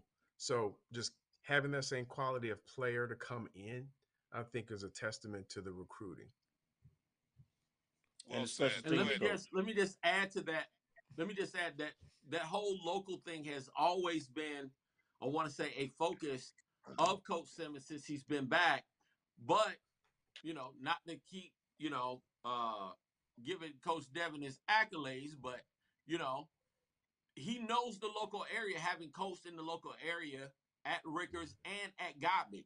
So having being able to be on the ground on first level and the number of jamborees that we've had to get eyes on these people, to be a part of different recruiting communities in Tallahassee, that's a big deal. So kudos again to Coach Depp. Yeah, just looking at some of the film, just look at those boomers that that Trey is knocking out of the park. All right, that's eight recruits signed. Let's get to the last one of the nine before we take a break, and that is DeCorian Deco Wilson, a defensive back. I hope I'm saying that right. Deco. Hopefully it's DeCorian Wilson, defensive back from out of Talladega, another Jacksonville State transfer. You mentioned him a little bit earlier there, Kelvin. Marcus, tell us about DeCorian. Well, he comes in class of 2020, and he's an athlete because he was also on the state finalist basketball team in the spring of 2020. And so, we're getting someone who has some good size to him, 6'1", 200 pounds or so. Oh, I don't know to what degree, in terms of his playing time with Jacksonville State. But once again, he's going to come in hungry. He has an ability to play both defense and special teams. And so once again, he'll add to the depth that will for our defensive backfield to give us the flexibility to rotate in and out, keep everybody fresh, but also to make sure that we're locking down some of those offenses that we're going to see coming up in the SWAC this year. And it of course, comes with experience. So having played in the OVC and having seen some of the competition there in the conference and out of conference, being able to leverage that experience plus his talent and obvious athletic ability to help us make sure that we're keeping our defense straight. Looks like he's showing off some wide receiving skills as well there, probably in some of that high school film. My goodness. What do you want to add in there, Kofi? No, I like the movement to the ball. You can't ever have enough speed. When you get that level of explosion and I want to say play recognition, movement to the ball, that's a big deal. This guy's also a playmaker. You know, like I said before, you know, you see people run past people. That's a good sign. That's a good sign. Run past the people that's already there. You know, run past them. You're faster than them. So that's you know, unless you're playing against just somebody. Look at that block there. That's just good play. That's good ball play. That was like, and you need that in the SWAC where, you know, we got a lot of mobile QBs who were killing us this year. And with the addition of what Alcorn State got with the kid from Missouri, you know, and we going up against Andrew Body next year, bro. We gotta have people out there with some speed. Okay, here we go. Let's wait for this here. He had to wait for it. Yeah, he had to wait for it. Yeah, I'm noticing in some of the high school film, he was all over the place, man. He was some receiver. On that one play that you were just talking about, Kofi, he had his hand in the ground, playing almost like a D end or an outside linebacker. I mean, blowing up the spot. I didn't know if he was – I had to go back and look at his size because that very first video, hell, I thought he was a linebacker for a second. I'm like, dude, the way he just blew that spot up, I'm like, dude came in there. So I don't know if he's a safety, but anyway, we'll – He's a safety. Okay, that would make sense. But let me just say this. In addition to that, you know, one of the things that I felt that Coach, one of the key statements that he made this year was after the first game where he stated this was the worst game I've ever coached, et cetera, et cetera. But he stated that we – kept giving Shadur the same picture over and over and over and over and over again. But when you have different pieces with speed, you can give quarterbacks different looks. You know, you can do different things from blitz packages. And I want to see us grow in that area going into 2023. Well said. Kelvin, I'm going to give you the last word before we go to break. Yeah, so I hate to do this to this young man, but he I think he can handle it. So he did play against Florida State. He got a lot of he played a lot this year too. I mean, he had like 50-some tackles, right? So he's played against top-notch competition. He actually made some plays against Florida State, as a matter of fact, as a sophomore. With his size and speed, I'm thinking Marquise Bell. Now he has to come in and do that, but he has that kind of portfolio. He has that kind of size. He has that kind of speed. He has that kind of production in him, and that's what I see him as. I see him as a safety that can do it all, can cover in space, can make plays, be a ball hawk, and definitely can hit. Very physical. If you watch his Jacksonville State film, very physical kid. So I'm really excited about this. This is our eraser on the back end of the defense. Well said. The Eraser. There it is. New nickname, The Eraser. Hey, we've got to talk about, on the other side of this break, a few names that are committed but haven't signed just yet. One of them, a lot of buzz on the internet this morning.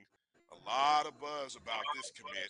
So we will talk about him and a couple other names that we probably, if we don't see sometime over the next 24, 48 hours, we'll probably see hopefully signing with that next group in the first week of February. Let's take a break, come back for our final segment. You're watching the ONG Strike Zone. We'll be back in just a moment. This is Brian Fulford. AD Drew and I are co-hosts of the BCSN Sports Wrap. We talk about all things related to HBCU athletics. From the games, teams, coaches, and fan interest stories, we cover it all. You can find our shows on Facebook at BCSN Sports Wrap, YouTube at MyJBN Online, and everywhere you listen to podcasts like Anchor, Spotify, Google, and Apple Podcasts. You can also find the show on the Jericho Broadcast Networks app. Make sure to download. We look forward to you joining the conversation and being a part of the show.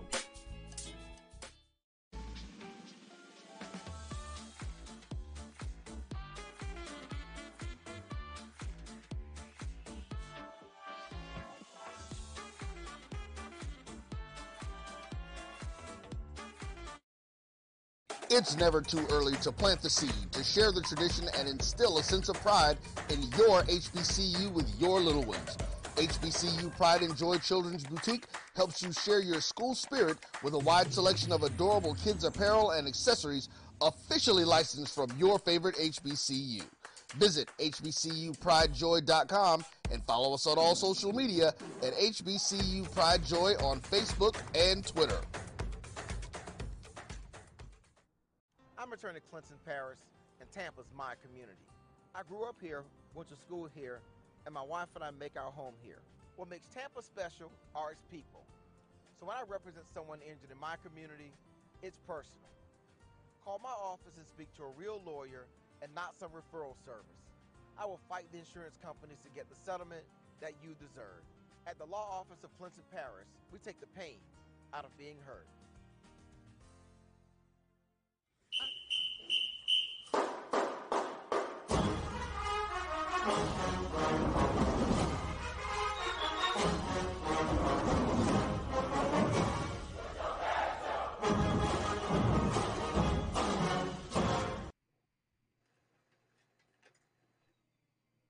Welcome back to the ONG Strike Zone. Brian Fulford, Kelvin Rozier, Kofi Hemingway, Marcus Green.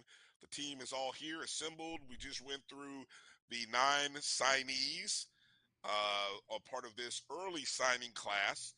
We don't know just yet if there'll be a few more, but we want to spotlight a few names that are committed that we know. Marcus has been tracking a couple of these names. One name just popped on the radar today. So we don't know if they will sign this week or if they will be part of the signing period in the spring. One thing that did come out of the presser, Coach Simmons did say, now this was prior to, Marcus, correct me if I'm wrong, this was prior to the 9th signee, but during the presser we only had 8, and he gave an inclination that 7 of the 8 will be on campus for the spring and spring workouts and spring practice. Is that correct, what you heard? Yeah, that's what I heard as well. I don't want to make any presumptions about who is who, but I'd imagine he was speaking of all the transfers. Yeah, that'd be my guess. Yeah, but we'll wait to see. Obviously, we'll get a better read on that in January. All right, let's go to the committed guys, Marcus. Just quickly. Let us know who are the 3 committed guys that we learned about or have known about that we're still waiting on their official NLIs. All right. Well, the other high school player so far, Justin Bostic, is a 3-star defensive back out of Palm Beach Central High School. He committed, I want to say, just after Labor Day. So, it was right after, we had our – issue with Jackson State, but he sounds really strong to stay with fam. So hopefully everything will come through in February if he doesn't sign now during the early signing period, which I believe is just today through Friday. The second is Amari Lee, a transfer defensive back out of South Florida. I think he's out of North Miami Beach High School. And so hopefully he'll get signed through, and once again adding depth to our defensive backfield and making sure everything's taken care of back there. So he's got pretty good size. I saw that picture, and I thought we signed 2 people. I wasn't really sure what was going on with that picture. These kids and these graphics, man, they be killing me. Go ahead. I'm sorry. And the last one is Jaquez Yant, another Tallahassee native out of Godby High School. A big running back, and looking at his film, they have various highlights of him against Purdue or Northwestern. He reminds me a lot. It reminds me a lot of Jalen McLeod, maybe a little faster, but he's a big boy. I think he's like 6'2", 230. Get off me! So he's going to make people now. He's going to make people make it a business decision on whether they want to tackle him or not. So I can see him filling in that same role as Jalen McLeod and giving us some thunder to go with the lightning that we hopefully have with a healthy Destin Coates and Kelvin Dean. So I can see us just like – He's got good feet. Yes, he does. For a big guy, be that big, moving like that. Mm-hmm. 16, and he came through this morning. He was one that got announced, I believe, at 10 a.m. this morning as a commitment. Yeah. So yeah, I think that makes about four. Yeah, I think there was about four. And correct me if I'm wrong, Kelvin and Coven. That makes about 3 or 4 Tallahassee natives or Big Bend area folks that are coming back as transfers. But yes, let's look at this also, right? So you got Destin Coates coming back off of injury from Tallahassee. Yep. You got DeAndre Francis from Tallahassee. Rickers. You got Kelvin Dean from Tallahassee, and now you got Jacques West also from Tallahassee, just in the backfield alone. Don't forget Leland Wilhoit. He's not from Tallahassee. Oh, I'm sorry. We were going with the Tallahassee team. I'm sorry. I didn't know. I thought, I'm sorry. You know the Indiana boy got to get the Midwest kid in there. Actually, Wilhoit's not. I didn't even bring up the Indiana guy. See, I was just going. I could have mentioned him. Anyway, I'm not stop trying to defend. We have some pieces in the backfield. We got some pieces in the backfield. So just putting it. And plus, you didn't even mention the freshman we got last year. Between the young man from Eagles Landing that got a couple minutes. Playing so Marcus, let me ask this question. Okay, so we got 9 official signees. What do you anticipate the class number to be? I mean, will it be on that average of 23 to 25 by the end of the day? By the end, I think, of so. February, I think rather. Coach Simmons said last week they may have room for a full class. So I'm anticipating, he may load up on. Well, not load up. I don't want to say the wrong. That we may be transfer heavy now because of the window and everything else, and then look towards the high school recruits and any suitable transfers. But I think just looking at who they've offered and who's committed, he's hitting areas of need. I guess one area, and I'd have to look at the roster just to make sure. But one area I'd like to see is defensive tackle. It seems like we have a lot of defensive ends and maybe some folks that can slide down. But if I remember correctly, we're looking at Richard Summers, perhaps Stanley Mentor, and Donald Hall, all being upperclassmen, who may or may not return based on eligibility. So that's 3 of our defensive tackles. I don't know what our depth looks like there. I'd have to look at the roster once again. But building back, and I know we switched Michael Marshall. I think he was playing backup offensive line based on injury. So I don't know if he's going back. He's a 3-star that we got out of Miami 2 years ago. So I don't know if he's going back on the defensive line at DT or what our depth looks like there. So I guess that's the one area I haven't seen. Well, we haven't seen a transfer. We've seen a couple offers, but nothing, no bites just yet. So I'm waiting to see how that turns out. But Coach Simmons said he's expecting a full class, and I've seen – I don't know what it is. I don't know if it's like something sweeping, but we've offered like 4 or 5 long snappers in the last 3 weeks. So we've offered a lot of long – Gotta go fishing, baby. Somebody's got to bite. Somebody's got to bite. Come on now. So we've offered – so they're building up the special teams between – making sure we have sufficient talent there to fill in the void, step in the gap for – Duel and Romo Martinez leaving. So between kickers, we've had a few offers, punters, a few offers, and long snappers, at least 5 or 6, a couple high school, and a few transfers. So we're putting that out there, making sure special teams is up to par. And so they're doing all their due diligence as we would expect them to do to make sure we have quality depth. And as Coach Simmons mentioned in his press conference, they're not looking at transfers just to say they're doing it. They're making sure people are the right fit. So everyone who may get an offer and everyone who's a transfer isn't going to be a fit until they do their vetting and understand who the person happens to be and whether he'll fit in the culture. All right. Let's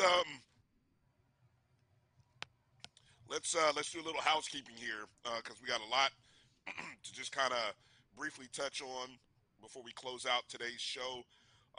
All-Americans, a couple of more All-American awards were announced for Xavier Smith and Isaiah Land, both of whom I believe Isaiah Land was second-team All-American by Stats Perform. Xavier Smith was third team. So there's Isaiah Land, recognized second-team All-American. So I would think consensus All-American for Land and Xavier, as I think they ended up on either first, second, or third on pretty much everybody's All-American. So congratulations to those two for representing FAMU very well. I think also I saw BJ Bowler get an invitation and accept an invitation to the Legacy Bowl, which also I think Isaiah Land has an invitation to. So that's good news for those guys. Final score from our men's basketball game at Kentucky, their first ever trip to Rupp Arena, historic game. They I think it was 86-66. So 20-point loss. I think that was the final score. Represented themselves well. Went over the total. So your boy came away feeling good. And so not an overall bad weekend in Kentucky for FAMU, but the fact is we still haven't got a win against a Division I team. And pretty soon the season non-conference is coming to an end, and January will be here, and the first game against Bethune-Cookman will be on the 2nd of January. So we'll talk more about that next week. Unofficial football dates. We were talking about this on the back rooms, fellas. Kofi, can I give out some of these dates unofficially? And I say unofficially because, yes, we're going to put the date out there, but until, obviously, the university and the athletic program put it out, it won't be quote-unquote official. But you see these dates, and then you let us know if you see anything different. Are we good with that, Kobe? Unofficial. We can say it's unofficial. Let's say alleged. Allegedly. Allegedly, these are the dates for some games this year. Again, this is allegedly, unofficial, however you want to say it. From the Negro News Network. The NNN. NNN is back, people, and we just wanted to let you know the Negro News Network has gotten some intel, and we just wanted to give you the alleged football schedule. All right, September 3rd, we all know that we're playing Jackson State again in the Orange Blossom Classic. Of course, this time it'll be head coach T.C. Taylor that'll be leading Jackson State down to South Florida. Whoop that trick. Whoop, yeah. Sorry. Now, we do know that we allegedly believe that September 23rd will be the first home game in Bragg Stadium against Alabama State on September 23rd. Of course, we've beaten Bama State 2 times, the last 2 we played them. Southern, FAMU travels to Southern University October 7th. So, get that one scheduled. October 7th. Then FAMU will make their first trip out to Houston, Texas, out there, home of Beyonce and all the other folks in Houston. October 21st. So that'll be October 21st. And what that means is homecoming right now appears to be on October 28th. By the way, folks have reserved hotel rooms in Tallahassee. It would seem like homecoming is going to be the weekend of October 28th. I've heard that hotels are sold out. So, I mean, you put 2 and 2 together. However, let me say this. There are over 300 rooms available with Airbnb. 300 properties available with Airbnb. Better get on them now. I checked on that, and they have some nice 5-bedroom houses that are available as well. So, and that's much cheaper than the Tallahassee hotels. I mean, it's a no-brainer to me. Yeah, there you go. So that's Prairie View. Prairie View folks are already – Prairie View. Yeah, so Prairie View folks are already circling that as a date where they think they're going to come in the streak in Bragg. So they kind of circling that one. Alabama A&M, we traveled to Alabama A&M allegedly on November 4th. November 18th would be the Florida Classic. That we can say that with certainty will be the last game of the regular season. So we don't have to allege that. That'll be what it's going to be. Any other games or dates in there that we think we know, Kofi, Kelvin, that we didn't just mention there? We didn't mention University of South Florida, and we didn't mention the University of West Florida. Yes, that's right, West Florida. Now that's okay. So the West Florida game, Division II opponent, a very good Division II team, won a national championship just a few seasons ago. That might be the first home game. So instead of playing Albany State or Fort Valley State, that potentially might be the first home game. The South Florida game would probably follow the Miami game. Correct. And that gives us room for one or two more games. One more game. You kind of had some breaking news that last week that you didn't think South Carolina State was going to be on the schedule, correct? I know they're not going to be on the schedule. Now, that's a fact. Okay. All right. So, interesting to see. Unless something changes, they will not be on the schedule. Right. Well, interested to see how that will shake out. Okay. Anything anybody else wants to add quickly about the schedule, potential schedule? Any thoughts? Anybody want to add something quickly? Do we know who the third out of conference? No, we don't. We don't know who the other out of conference is at this point. And I do not like the D2 game with West Florida. It makes less sense than playing the D2 HBCU. Well, wait a second. Who's the other more dangerous team? Who's the other in-conference team? Say it again. Who's the other in-conference team? Because I got Jackson State, Bama State, Southern. No, we're missing Valley. Valley. No. Not Valley. Yeah, because they're the only other East team that's not scheduled or that we haven't heard a date for. Oh, yeah, Valley is in the East. Yeah, that's right. Mm-hmm. Because we've got our three West. We got Texas Southern, Prairie View, and Southern. And we got 4 out of the 5 SWAC East opponents. So we're missing the date for Valley. Mm.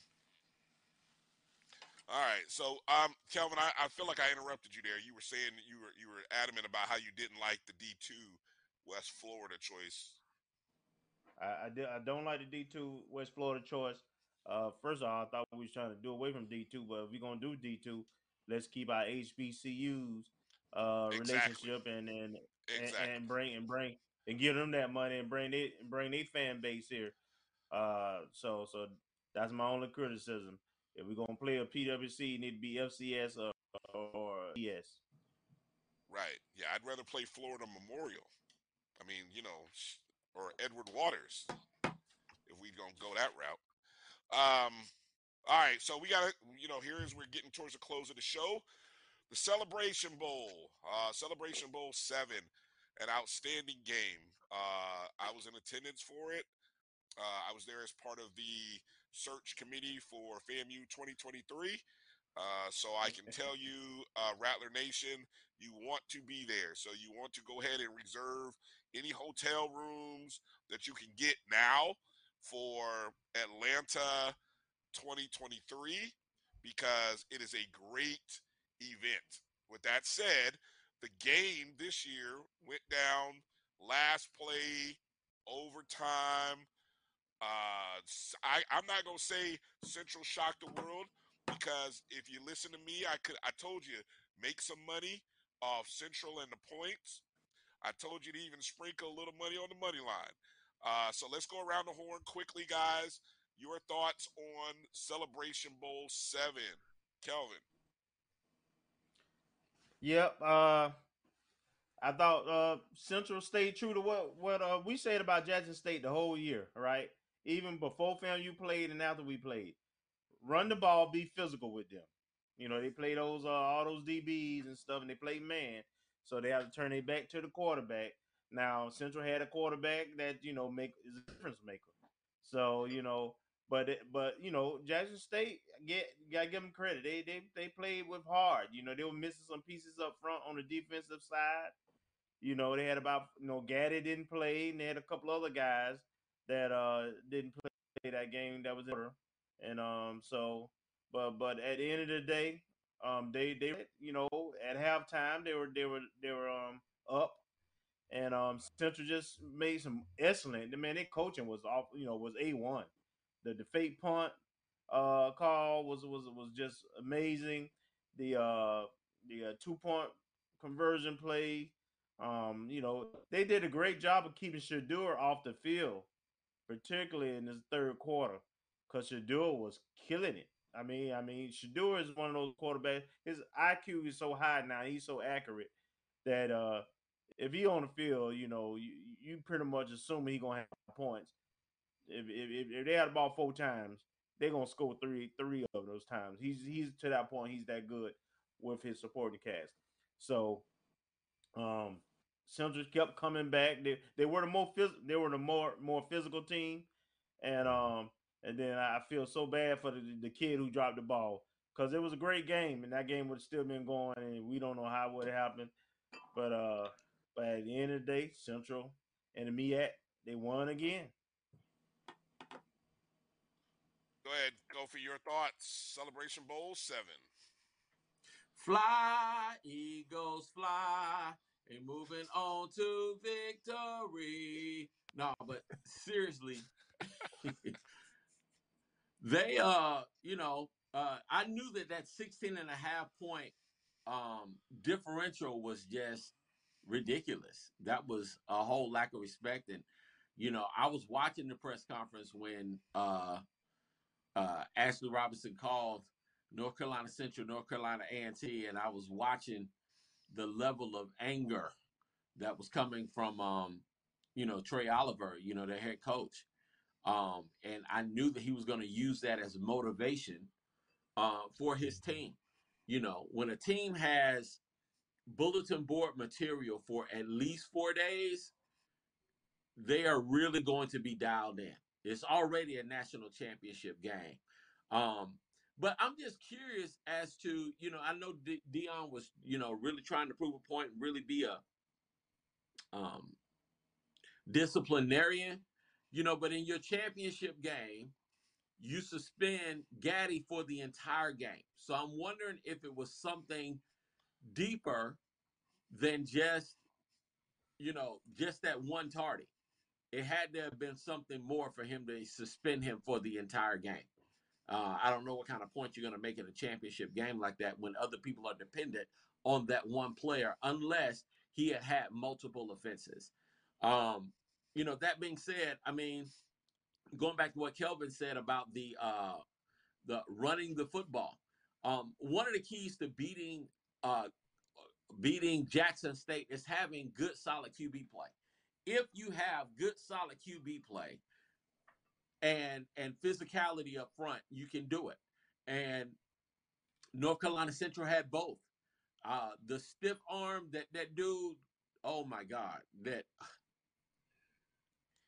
was just the stiff arm heard in the entire universe. People in the metaverse was talking about that stiff arm that he. Yeah, disrespectful. Collier's stiff arm was next level, and you heard the backstory about that was that Collier felt like number 7 of Jackson State was one of the biggest talkers leading into the game, and so he searched him out. Yeah, we got you. Go ahead. Yeah, we got you. Kofi. Did you hear about talk about the stiff arm? Because I was talking for a long time. And people didn't move. Yes. Yeah. We got that. Yeah, the stiff arm was just, to me, just reminiscent. Now, like last year, the South Carolina State people was throwing the Jackson State players everywhere, all over the field. But that stiff arm just spoke volumes. But it goes back to that whole running thing. If you have a big physical running back, or just a physical running back at all, as good as Jackson State's secondary is, they're good at defending the pass, but they're not good when it comes to tackling physical running backs. You got to be able to get your running backs to that second level. If you do, you're going to have an opportunity for big plays. I've seen, you know, Grambling had a big play off the ground. Southern's QB was good off the ground. The one that they decided to play when the game was out of hand. And then, you know, even Terrell Jennings in the first year that we played Jackson State, when he got to that second level, you know, it was a big deal. But that's the case really with most good, solid running teams, is if you can get your big physical backs to that second level where the DBs are having to make tackles, you're going to be in good shape. Go ahead, Marcus. Yeah, just to build on both of Kelvin and Kofi's points. Physical play, time of possession, and making your possessions count. North Carolina Central did all of those. They didn't come in phased. And I'm not sure. I know there was a 16.5-point spread, but and that in and of itself was kind of disrespectful considering the out-of-conference schedule that North Carolina Central played. They beat a playoff team in New Hampshire, and I think they had at least one other notable out-of-conference win. I don't remember the full schedule. Tennessee Tech. So it's not like Tennessee Tech. So they came in playing some teams that were from conferences that had auto bids. And I don't know if Tennessee Tech made the playoffs, but New Hampshire certainly did. No, they didn't. And so they've gone through the gauntlet. So I guess it was more of a testament to Jackson State and the eye-popping numbers they put up, and I guess the Deion effect that gave them, that made the point spread that big versus actually looking at NC Central. But they came out with a point to prove, and they proved it. And also the other point I want to make, I think the numbers were slightly lower from a viewership standpoint. I want to say it was like 2.59 million last year versus like 2.45, and those might not be the right numbers. But the way the game played out and the excitement and the going to overtime was like the cherry on top of all the attention and hopefully some monetary funds that followed that attention afterwards, after all this whole year and the last 2 years. Coach Prime, HBCU Renaissance, all these types of things. That's the type of game that you want to have on ABC on the first weekend of the bowl games, to have a high-profile coach going to overtime against the underdog and the underdog prevailing. So I hope we take advantage and leverage that game and the excitement that it generated and the excitement that we've had over the last 2 years. But for those of us who are HBCU fans and followers, the excitement we've always had, and we leverage that going forward. I said this earlier this week. That was the game that catapults this event, this bowl, to the next level. I mean, it really does. You had an undefeated team coming in. You had the star power and attraction. You had the team that we, within the HBCU community, we knew Central was good. I mean, hell, these were the two undisputed teams that were 1 and 2 in everybody's poll. We knew Central was good, you know? So only some strange people in Vegas, somebody who didn't really pay attention all year, and they set a line that was a layup for any. It was a sucker bet, really. What they did is they put out there a sucker bet to say, really? I mean, but that was a layup. I tried to tell you, that was a take your mortgage check and your Christmas bonus and go plan for you. You made enough money that you get 2-3 vacations in 2023 off that game. Rarely do you see those kind of games like that during the bowl season, but that game was it. And anybody who knows football knew that game was it. I mean, we would have been floored if Jackson State would have beat them by 2 touchdowns. But that game was a catapult that I hope leads to equal or bigger crowds every year moving forward and higher TV ratings going forward. And it definitely should be marketed as such. And I think when FAMU gets there in 2023 against North Carolina Central, man, there's going to be 60,000 people in that building. Kofi, let me say this. Final thoughts. Go ahead. No, I mean, you know, when it comes to the Celebration Bowl, you know, obviously it was a great game. It was a great atmosphere. Everybody knows, obviously, if FAMU was in the game, what that's going to mean. But I wanted to talk about how that Orange Blossom Classic game just really elevated Jackson State to, I want to say, elite status. You know, that whole 59-3 made them look a whole lot better. Not saying that they weren't good. Obviously, they were good because they went undefeated. But we made them look extra good, you know. And so I think Vegas was looking at the way that they beat us. I think even the Clarion Ledger looked at the way that they beat us. And, you know, they wanted to say, well, hey, you know, Central's probably going to do the same thing. You know, but they didn't cover the week before, Kofi. That's my point. The week before in the SWAC championship game against Southern, that was a bigger spread. That was 20.5. They didn't even cover that against Southern. So, I mean, you know, I get it. Go ahead.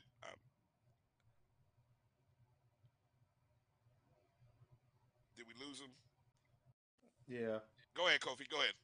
Yeah, all I'm saying is, our performance against Jackson State elevated that line. And the Vegas people were quite lazy. Had they been paying attention, you know, anybody in their right mind would not have put Jackson State, especially with the way that they were coming down the stretch.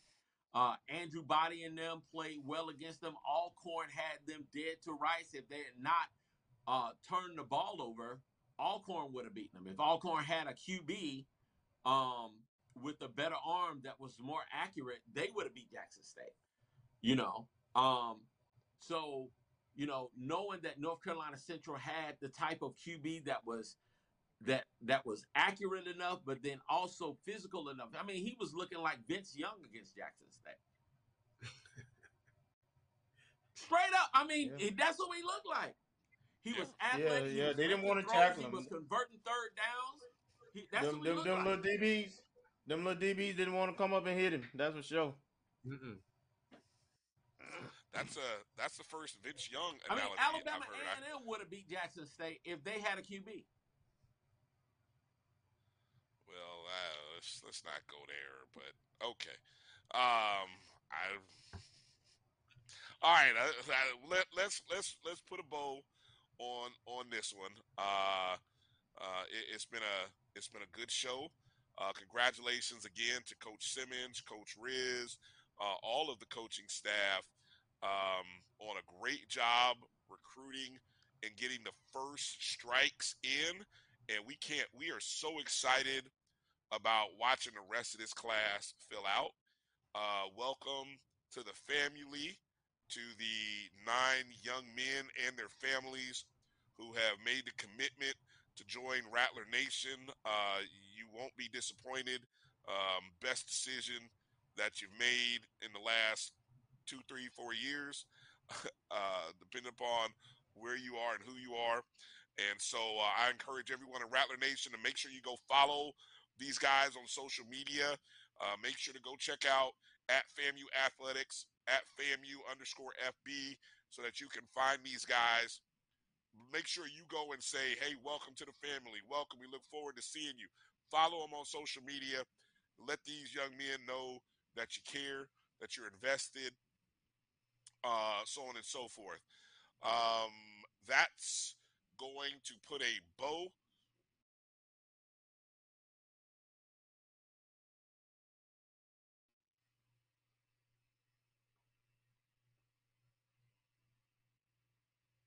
You still there, Marcus? Yeah. Merry Christmas. Merry Christmas, everybody. Yes, definitely. Want to say, is that true? We had Xavier Smith in the house, so yeah, he's in there. Okay, what up, X-Man? Good to see you, brother.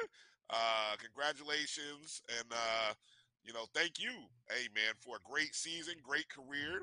You joined us during the preseason. So should have sent him a link. Appreciate you.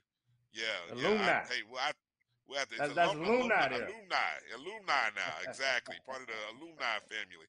Hey, let's get out of here. On behalf of everyone here with the ONG and the Black College Sports Network, Jericho Broadcasting, we want to wish you and your family a Merry Christmas. Santa Rozier, Santa Kelvin, and be nice, don't be naughty. I know, don't be naughty in there. And Merry Christmas, Happy Kwanzaa to you all. We will see you next Wednesday live for one final show of 2022 for our producer Mel, for Marcus, Kelvin, Kofi. I'm Brian. Peace out, Rattler Nation.